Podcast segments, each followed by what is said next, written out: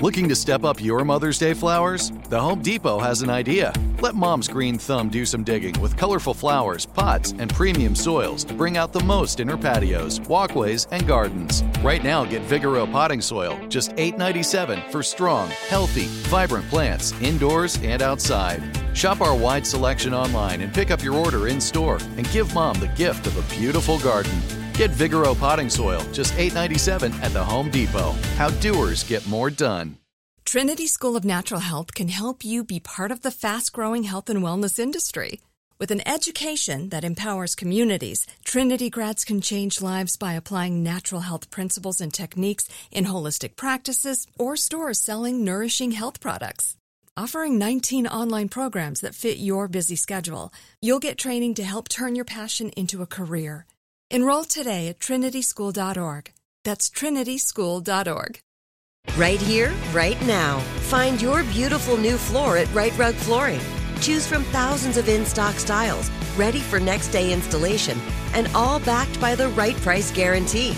Visit riterug.com. That's R I T E R U G.com today to schedule a free in home estimate or to find a location near you. 24 month financing is available with approved credit. For 90 years, we've been right here, right now.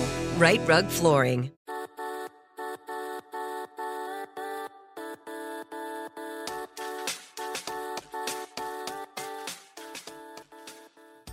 Welcome to She Pivots, the podcast where we talk with women who dared to pivot out of one career and into something new and explore how their personal lives impacted these decisions.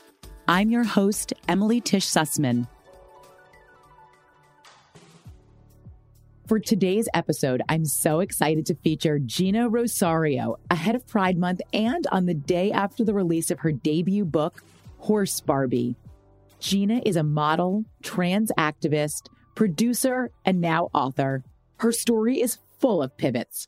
Growing up in the Philippines, Geena was a trans beauty pageant star who later moved to America to pursue her dream of being legally recognized as female. Eventually, she became a model in New York City, but went back into the closet. Her pivot into what she calls, quote, freedom happened in 2014 on the TED Talk stage, where she decided to come out publicly as transgender. Since then, Geena has been a staunch advocate for trans rights. She is doing powerful work with her company, Gender Proud, which highlights the stories and experiences of her community.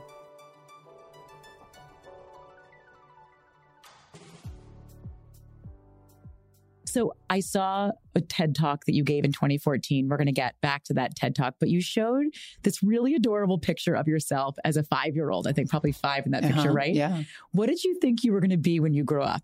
When you think about yourself in that picture? I dis- distinctly remember this in, in school, at school, that we would say, Oh, I want to be like, you know, a fireman or a pilot. And I did say all those things, right? And part of that is the truth because, like, that's what I, was expected of me. But I know deep down that there's something so effeminate about who I am.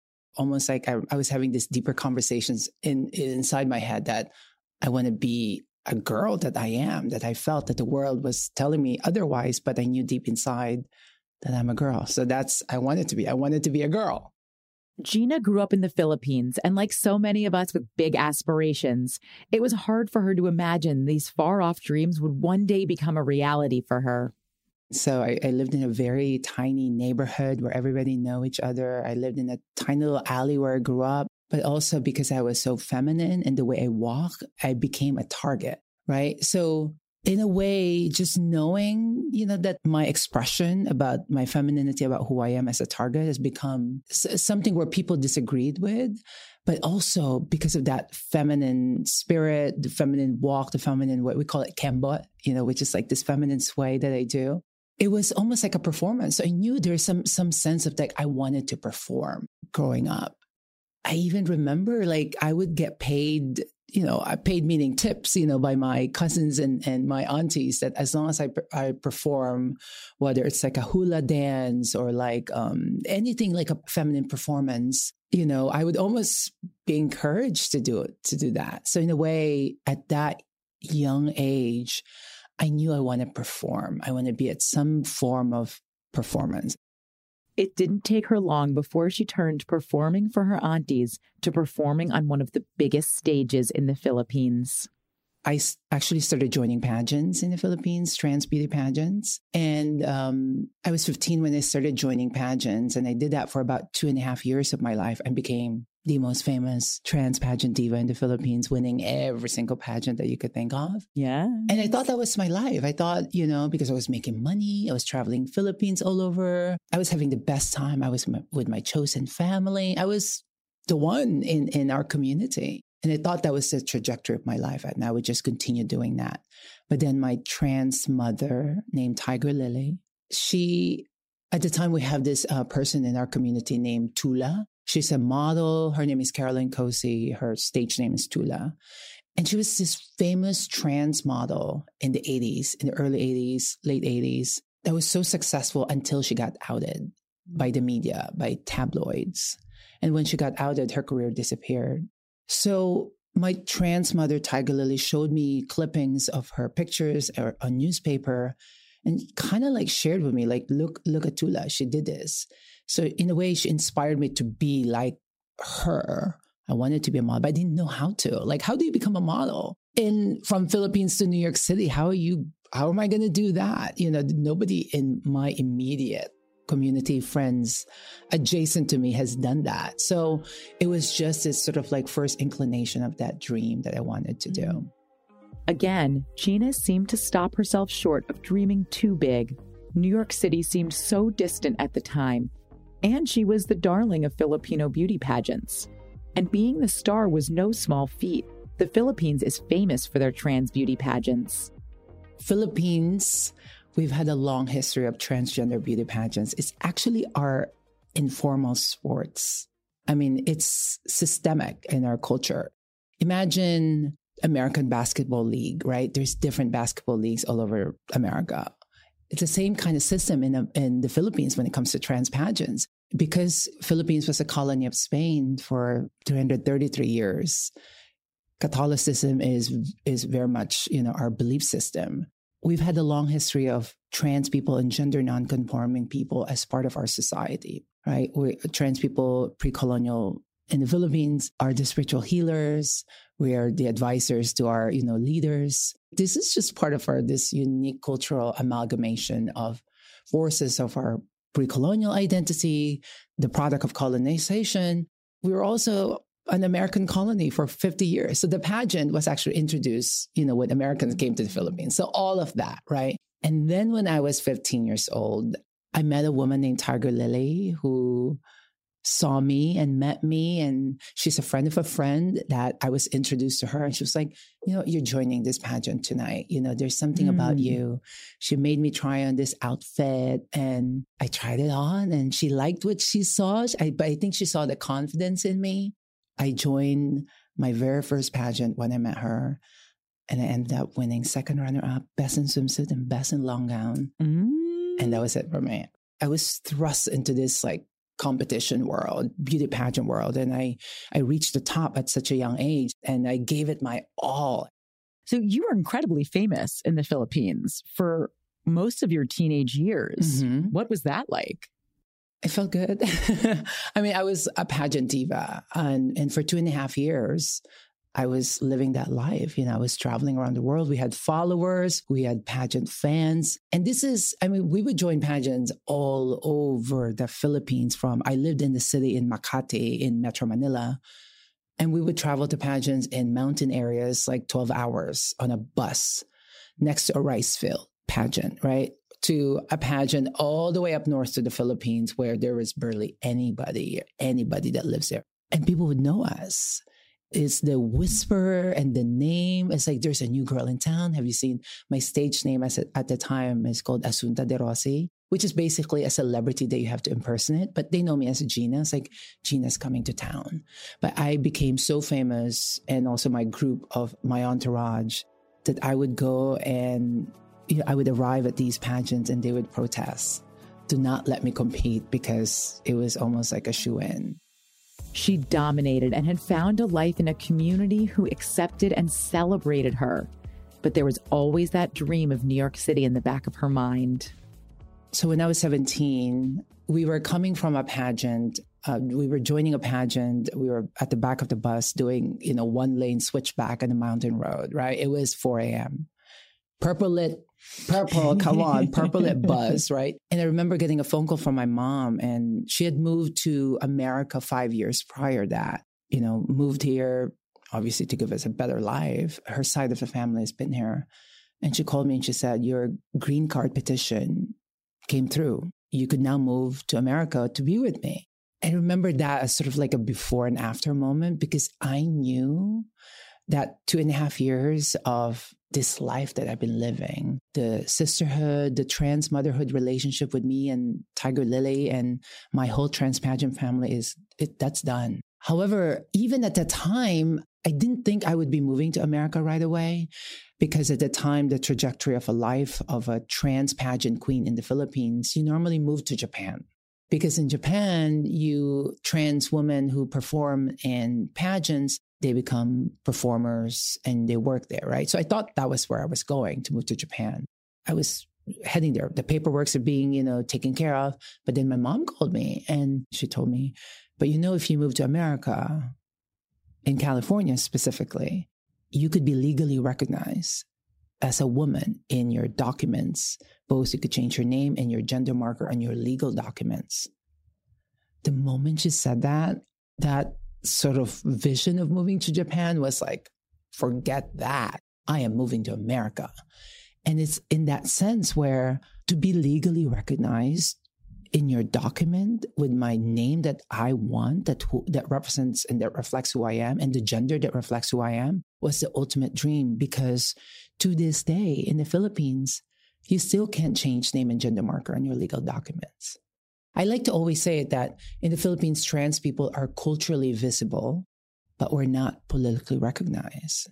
There are no rights for trans people. We're not recognized, legally recognized. You know, there are no comprehensive anti discrimination protections. But when I moved to California in America in 2001, it was the other way around, right? It was politically recognized. I was able to change my name and gender marker, some medical legal protections at the time, obviously, the context of what we have now but there was no cultural mainstream vis- visibility of trans people, right? So I experienced the reverse. So it was a culture shock for me when I was 17 to move here. She moved to California to live with her mom. But with just a high school education and after years as a trans pageant star, she needed to find a job. I needed to get a job because there was no trans beauty pageant. She eventually found a job at the Macy's makeup counter it might seem like a natural fit for Geena after her pageant days, but actually, back in the Philippines, everything was done for her her hair, her makeup. So she needed to learn from scratch. And when I started working there, almost every makeup counter, there's a trans Filipina working there. So in a way, I found my own community of from pageant. It's I I thought it was like pageant adjacent. So I felt like this immediate community that I found in, in Macy's Cosmetics. While living in the US, Geena discovered the long and arduous process that it took to change her gender marker. So when I moved here, having a green card, I was only allowed to change my name and gender marker on my legal documents when I got here after I applied on court to filing of change of name. But there was one catch. Back in the early 2000s, in order to change your gender marker, you first needed to have surgery. No, I've been thinking about surgery for, I mean, this is, it's my decision, you know, to wanted to have that surgery. Not everybody, you know, wanted to have that decision. But for me, I knew it was, it was a part of my journey that, that I knew it would make me feel whole. It would make me feel connected for myself. So I did that. I had the surgery, got the gender marker done. I felt good. I think for many people, without having read your book, and I'm sure everyone will read it after this conversation, but would have maybe thought of that as your pivot point. But that feels more like alignment for you. Alignment word makes sense. I feel connected to that because I've always known that I wanted to do that. It, the pivot is definitely to be recognized as I am on my legal documents, on my paperwork, right? And once all of that was aligned, I was like, okay, what else can I do? Yeah. You know, what else? This was also 2005 America. You know, I mean, the first trans representation that I saw on national television was trans women on the Jerry Springer show. Are you really getting serious? You know, I love you a lot. But the fact of the matter is, I'm really a man. You know that song by Whitney Houston, I'm Every Woman? Right. Uh, well, I'm really not.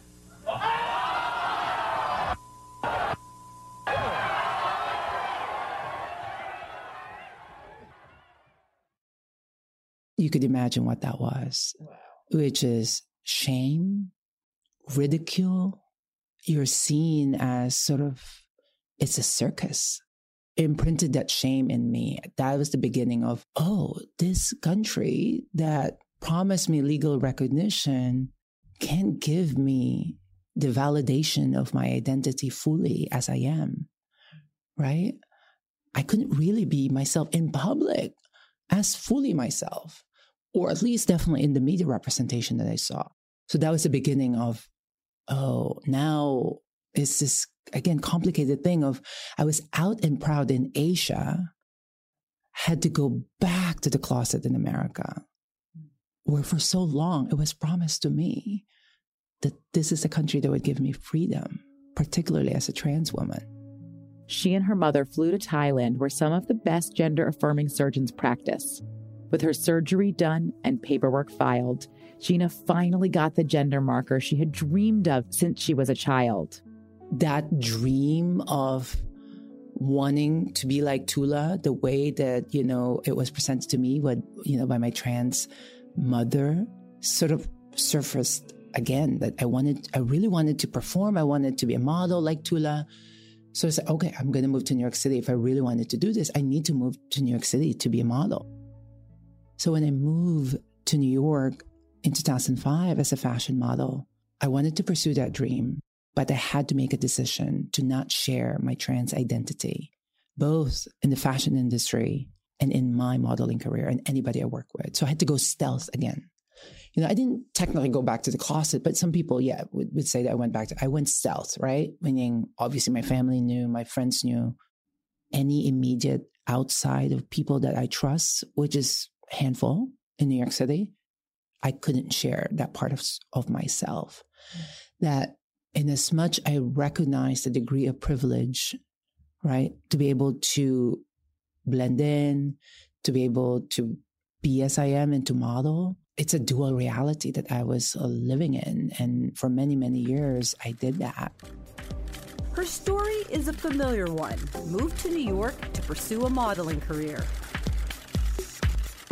In 2005, I made the decision to move to New York City. I didn't know a lot of people in New York, but I just thought that it was a worth. Another Filipina making a splash at New York Fashion Week, model and trans rights activist Geena Rocero made headlines over the weekend, rocking the runway for American fashion label Chromat. She moved to New York City, her dream finally realized. But it was mixed with complex emotions and realities. She was working in a purely visual profession, which she was underrepresented in, not only as a trans woman, but as a Filipino woman. I mean, we're having so, I mean, we're having this constant evolution of conversation about representation now. As a trans Filipina, sort of going through that layers of first, I can't be outed as a trans woman.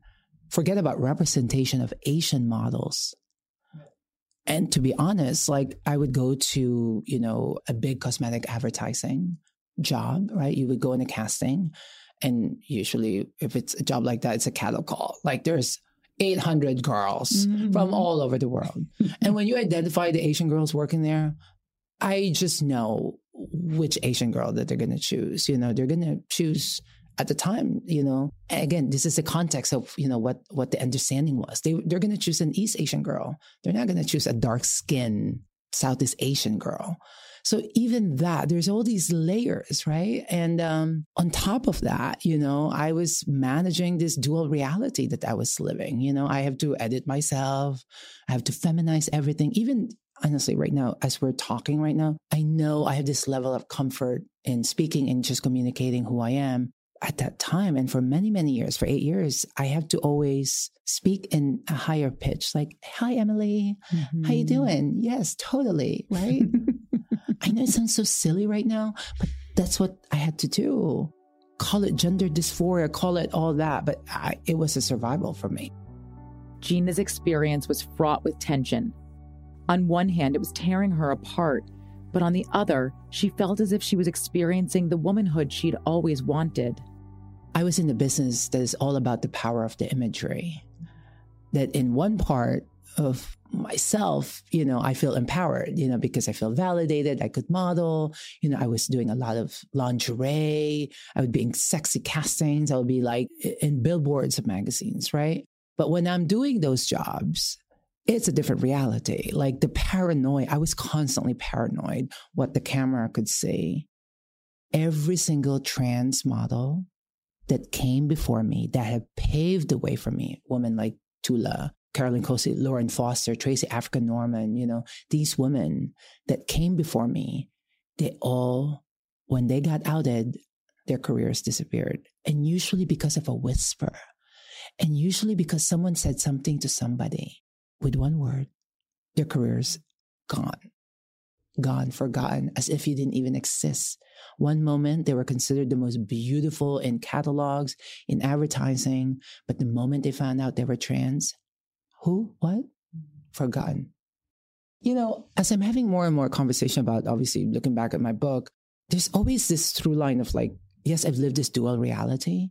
Like the, the trans women that paved the way for me, they were both an inspiration for me, right? Because I wanted to be just like them.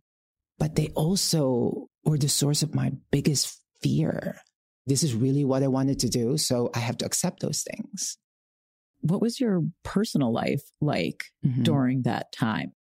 Good thing I had friends like Erica, who I'm still dear, dear friends with. And when those tight circle of friends are small, it's deep. You know, it's that kind of just also trans woman my best friend from California uh, named Denmark, still my best friend to this day. To have those people and Tiger Lily that I would call all the time and communicate.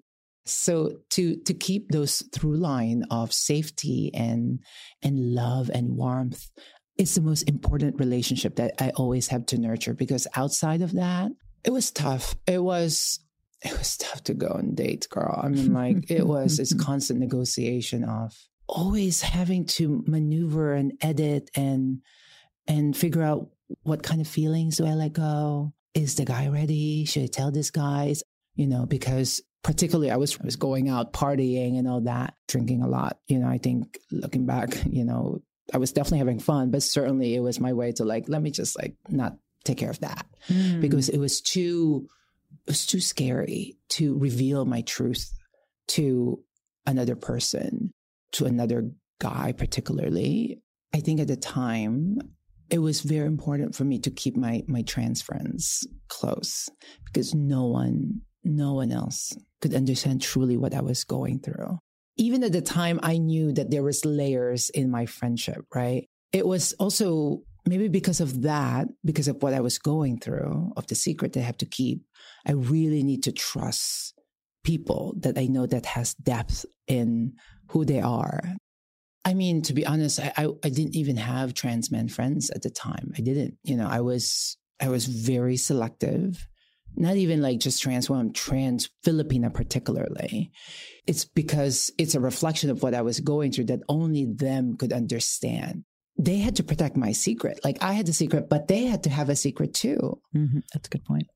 I was the living personification of processing my own trauma as I'm going through it, you know, because I was in a very, very visible industry, but I was also consciously being invisible at the same time, all at once, every day, every second.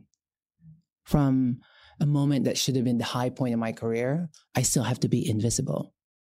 For every interview, we do extensive prep both internally and with the guest. And I wanted to share some thoughts and perspectives we got from Geena during our prep call that I think adds to this part of her story. Moving to New York City, right, as a fashion model, which is like a very interesting pivot for me because I was so visible in the Philippines.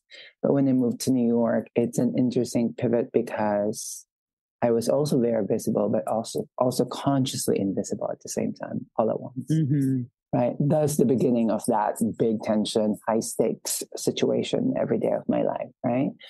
And then those first inkling of potential pivot or experiences, many things. One I could think of, you know, the moment where I it was during 2008, the financial crisis, right? When I sort of lost the modeling career because, I mean, this is in hindsight, it makes sense because the first thing that disappeared are the marketing budgets, right? That was the first time for me to realize, okay, modeling's great, you know, but I have this other interests, right? I wanted to become an entrepreneur. I wanted to learn about technology. And um, yeah, I walked in at Seven World Trade Center with no appointment and got myself a job at Inc. magazine. I think those two I mean so many things. Uh, I did my going to Burning Man, doing my psychedelics for the very first time at Burning Man was the first inclination of oh wow there are there is a community that could love me and accept me. You know, those are the first seedlings of that. After her transformative experience at Burning Man, everything came to a head when she got sick. But one that was really the breaking point, I got sick. I mean, I look back now, I was definitely a functioning depressed person. When I'm by myself, it was the darkest moments because, like, when am I ever going to be allowed to be who I am?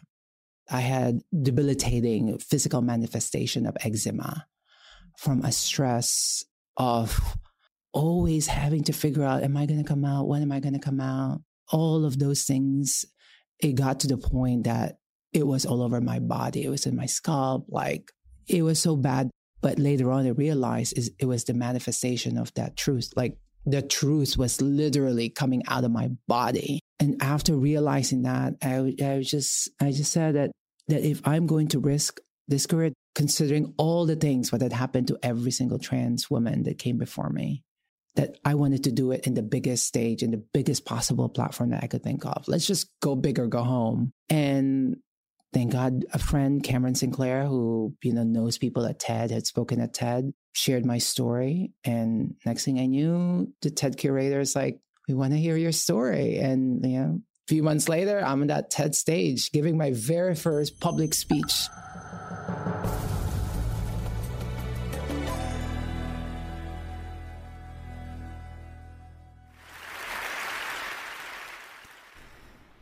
For the last nine years, some of my neighbors, some of my friends, colleagues, even my agent did not know about my history.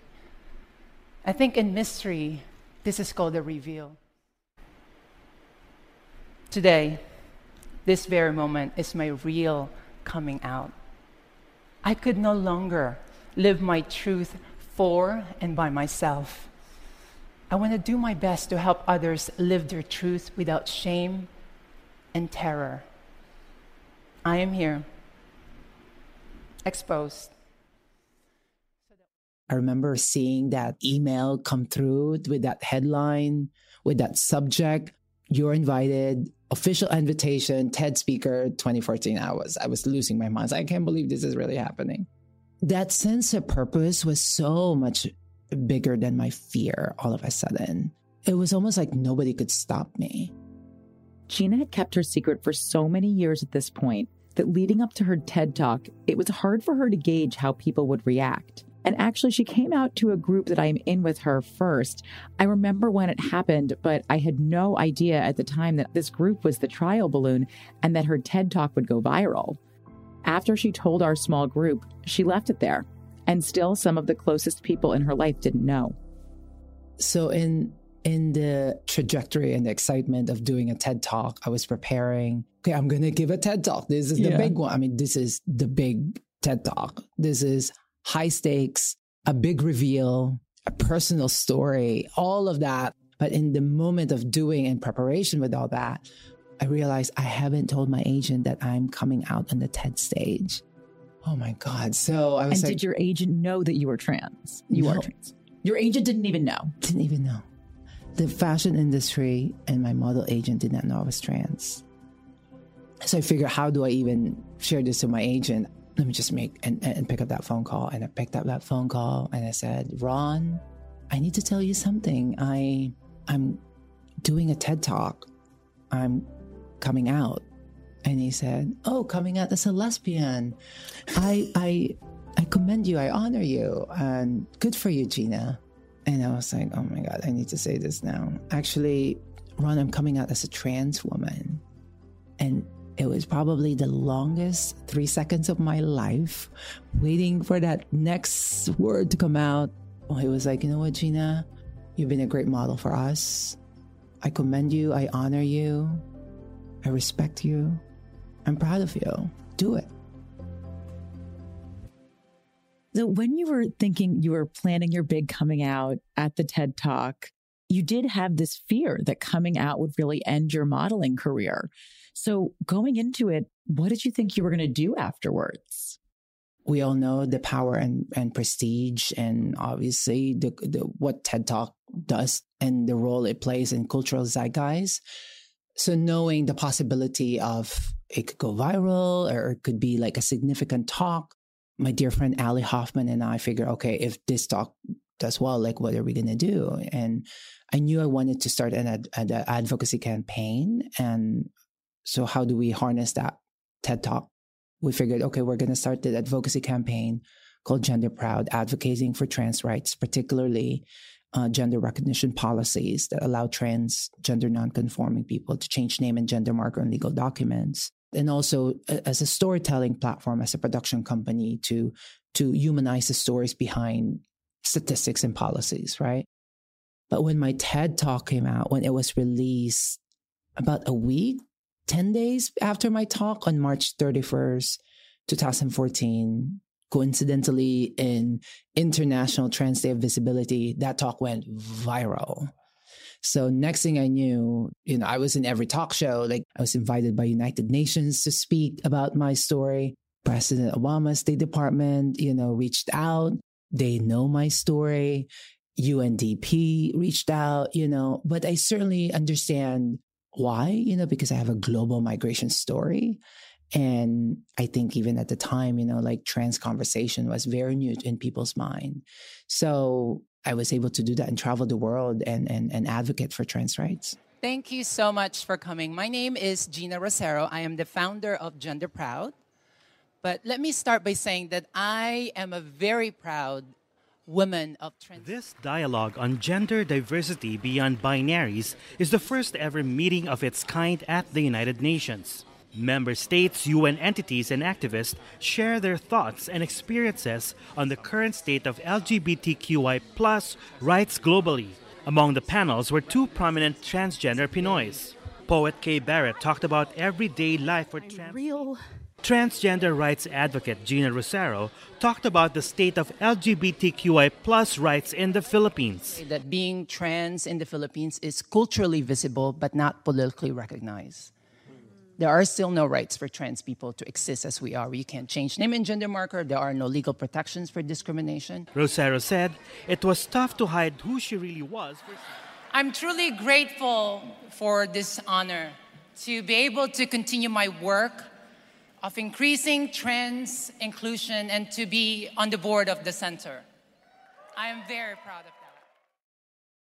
Traveled to Thailand, traveled to yeah. Hong Kong, traveled to Colombia, traveled to, you know, Thailand a couple of times to, to Sydney, Australia to speak about trans rights and to advocate for this. So I did that for two years. Mm. It was incredible. It was a full circle moment. I was still modeling, but most of my focus was this advocacy, gender proud and advocating. And two years of doing that, it was exhausting, traveling the world. But the artist in me was also craving expression. You know, I'm a performer at heart. I'm an artist at heart. I'm a storyteller at heart. I was craving the need to tell more stories. So I was like, Let, us really do this production company that we wanted to do. Let's mm-hmm. start a production part of the of Gender Proud. So, and we did that and producing stories and centering stories about trans people, trans youth, tackling issues head on, but putting narratives behind that. Yeah. You know.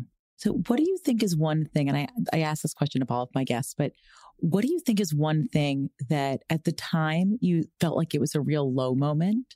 And now in retrospect, you see it as having really positioned you for the successful person you are now? I would say is is the time when I was modeling in New York City. You know, it was a dream to to model. The deeper side of that was really traumatizing. But the craziest paranoia of having to live that was was really dark.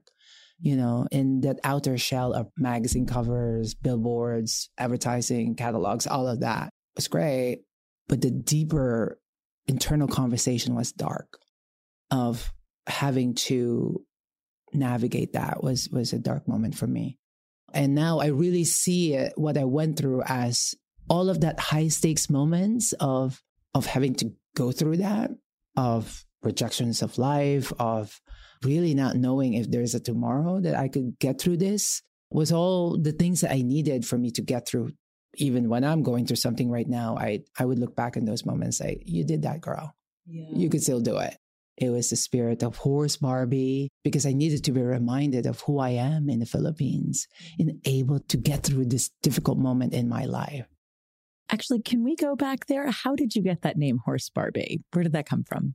Horse Barbie is the title of the book. It's also a spirit, I'd say.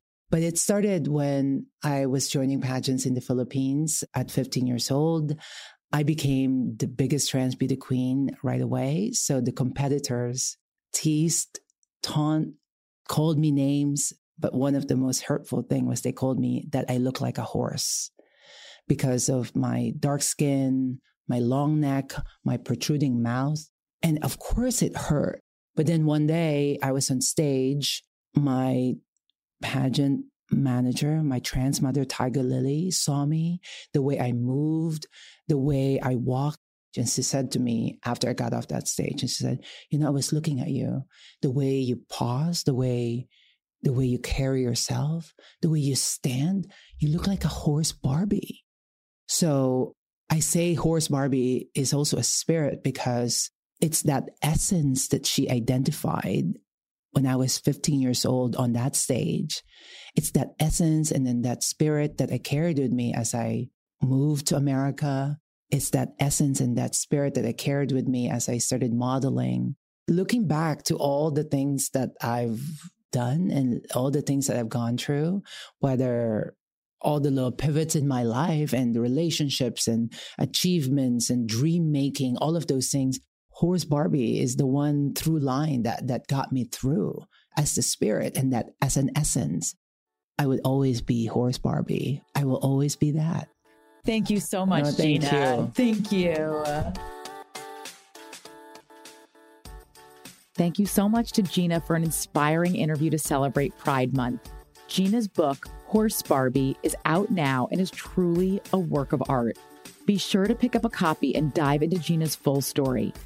You can also follow Geena on Instagram at Geena Rosario to stay up to date on everything she's doing. We heard a rumor that her book just might make it to the big screen. I want to take a moment here to recognize the attack on trans rights that we are seeing across the country. Right now, there are 474 anti LGBTQ bills that have been introduced in states across the country. This rhetoric is dangerous. Trans Americans are four times more likely to be victims of a violent crime not to mention the mental toll this takes on trans and non binary people. I hope in hearing a story like Geena's, we can better connect with the trans movement and move the dial towards acceptance. If you're able to give, please consider donating to support trans rights. We have links on our Instagram at She Pivots the Podcast.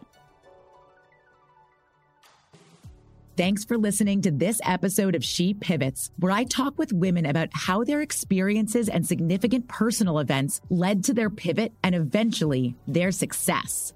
Be sure to follow us on Instagram at She Pivots the Podcast and leave a rating and comment if you enjoyed this episode to help others learn about it. A special thank you to our partner, Marie Claire, and the team that made this episode possible. Talk to you next week.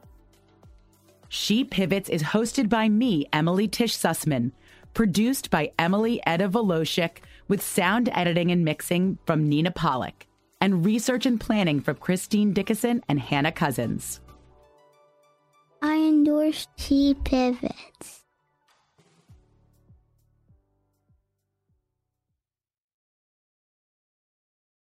Trinity School of Natural Health can help you be part of the fast growing health and wellness industry.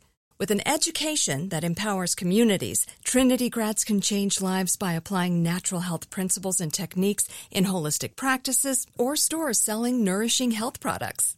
Offering 19 online programs that fit your busy schedule, you'll get training to help turn your passion into a career. Enroll today at trinityschool.org. That's trinityschool.org. Right here, right now. Find your beautiful new floor at Rite Rug Flooring. Choose from thousands of in stock styles, ready for next day installation, and all backed by the right price guarantee. Visit riterug.com. That's R I T E R U G.com today to schedule a free in home estimate or to find a location near you. 24 month financing is available with approved credit. For 90 years, we've been right here, right now. Rite Rug Flooring. Open a limited time 11 month certificate at Kemba Financial Credit Union. At 5.25% APY, it's more than triple the national average, plus, it's a safe and secure way to grow your money. Visit your local branch or kemba.org slash CD for details. Offer expires May 31st, 2024. APY equals annual percentage yield. Restrictions apply. $500 minimum and $250,000 maximum deposit. Advantage status required. Comparison based on bank rate average. Federally insured by NCUA.